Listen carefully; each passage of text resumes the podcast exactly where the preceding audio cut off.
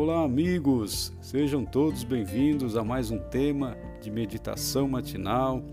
Essa meditação matinal tem como base o livro Janelas para a Vida, do autor pastor Alejandro Bulhon, editado pela Casa Publicadora Brasileira.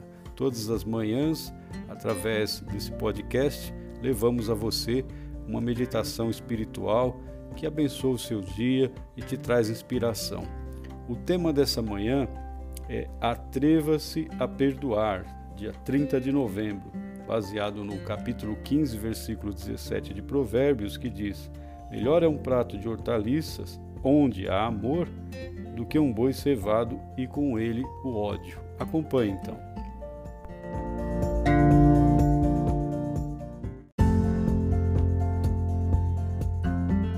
Na manhã de quarta-feira, 17 de novembro de 2004, Guilhermo e eu tomávamos o desejum na casa de uma família colombiana em Santo Domingo dos Colorados, Equador. Luz Dari me contava como havia abandonado seu país depois que os guerrilheiros tomaram a fazenda de seu pai. Tivemos que fugir para salvar a vida, ela disse. Chegaram ao país vizinho sem nada no aspecto material, mas com muita vontade de trabalhar e construir novos sonhos. Toda a sua história ficara para trás na terra de onde foram expulsos por causa da luta fratricida que sangra uma nação heróica. Enquanto Luz Dari falava, podia ver em seus olhos uma sombra de mágoa e tristeza.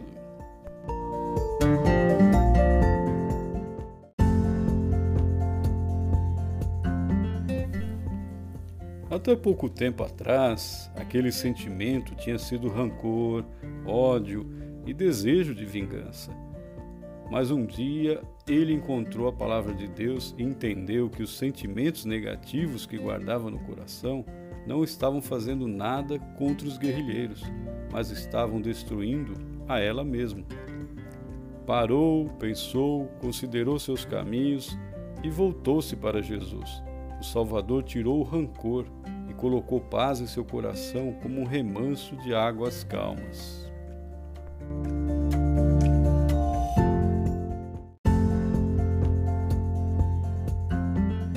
Sentado à mesa conosco estava Guilhermo, que também saíra de seu país como resultado das guerras internas.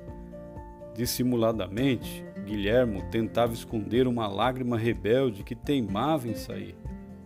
De repente, ele rompeu o silêncio e, olhando para a luz Dari, disse: Eu sou filho de um dos líderes guerrilheiros que expulsaram vocês da fazenda. O momento era tenso. Eu tinha diante de mim os filhos do perseguidor e do perseguido, corações que outrora eram poços de contenda e ódio, olhavam fixamente um ao outro.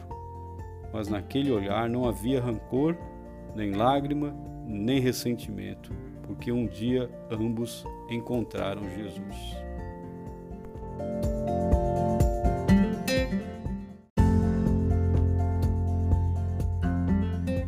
Seja feliz, atreva-se a viver a dimensão da vida de amor o amor cobre todas as transgressões. O amor limpa, purifica e redime. Proponha-se hoje a perdoar alguém.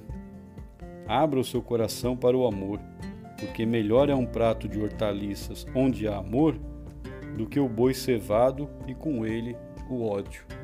Então foi isso, amigo, amiga, que acompanha diariamente esse áudio. Que Deus o abençoe a você que Deus abençoe seus amigos e familiares mais uma vez. Que a paz do Senhor Jesus esteja no seu coração. Retribua essa paz compartilhando esse áudio com seus amigos. E até amanhã, se Deus quiser.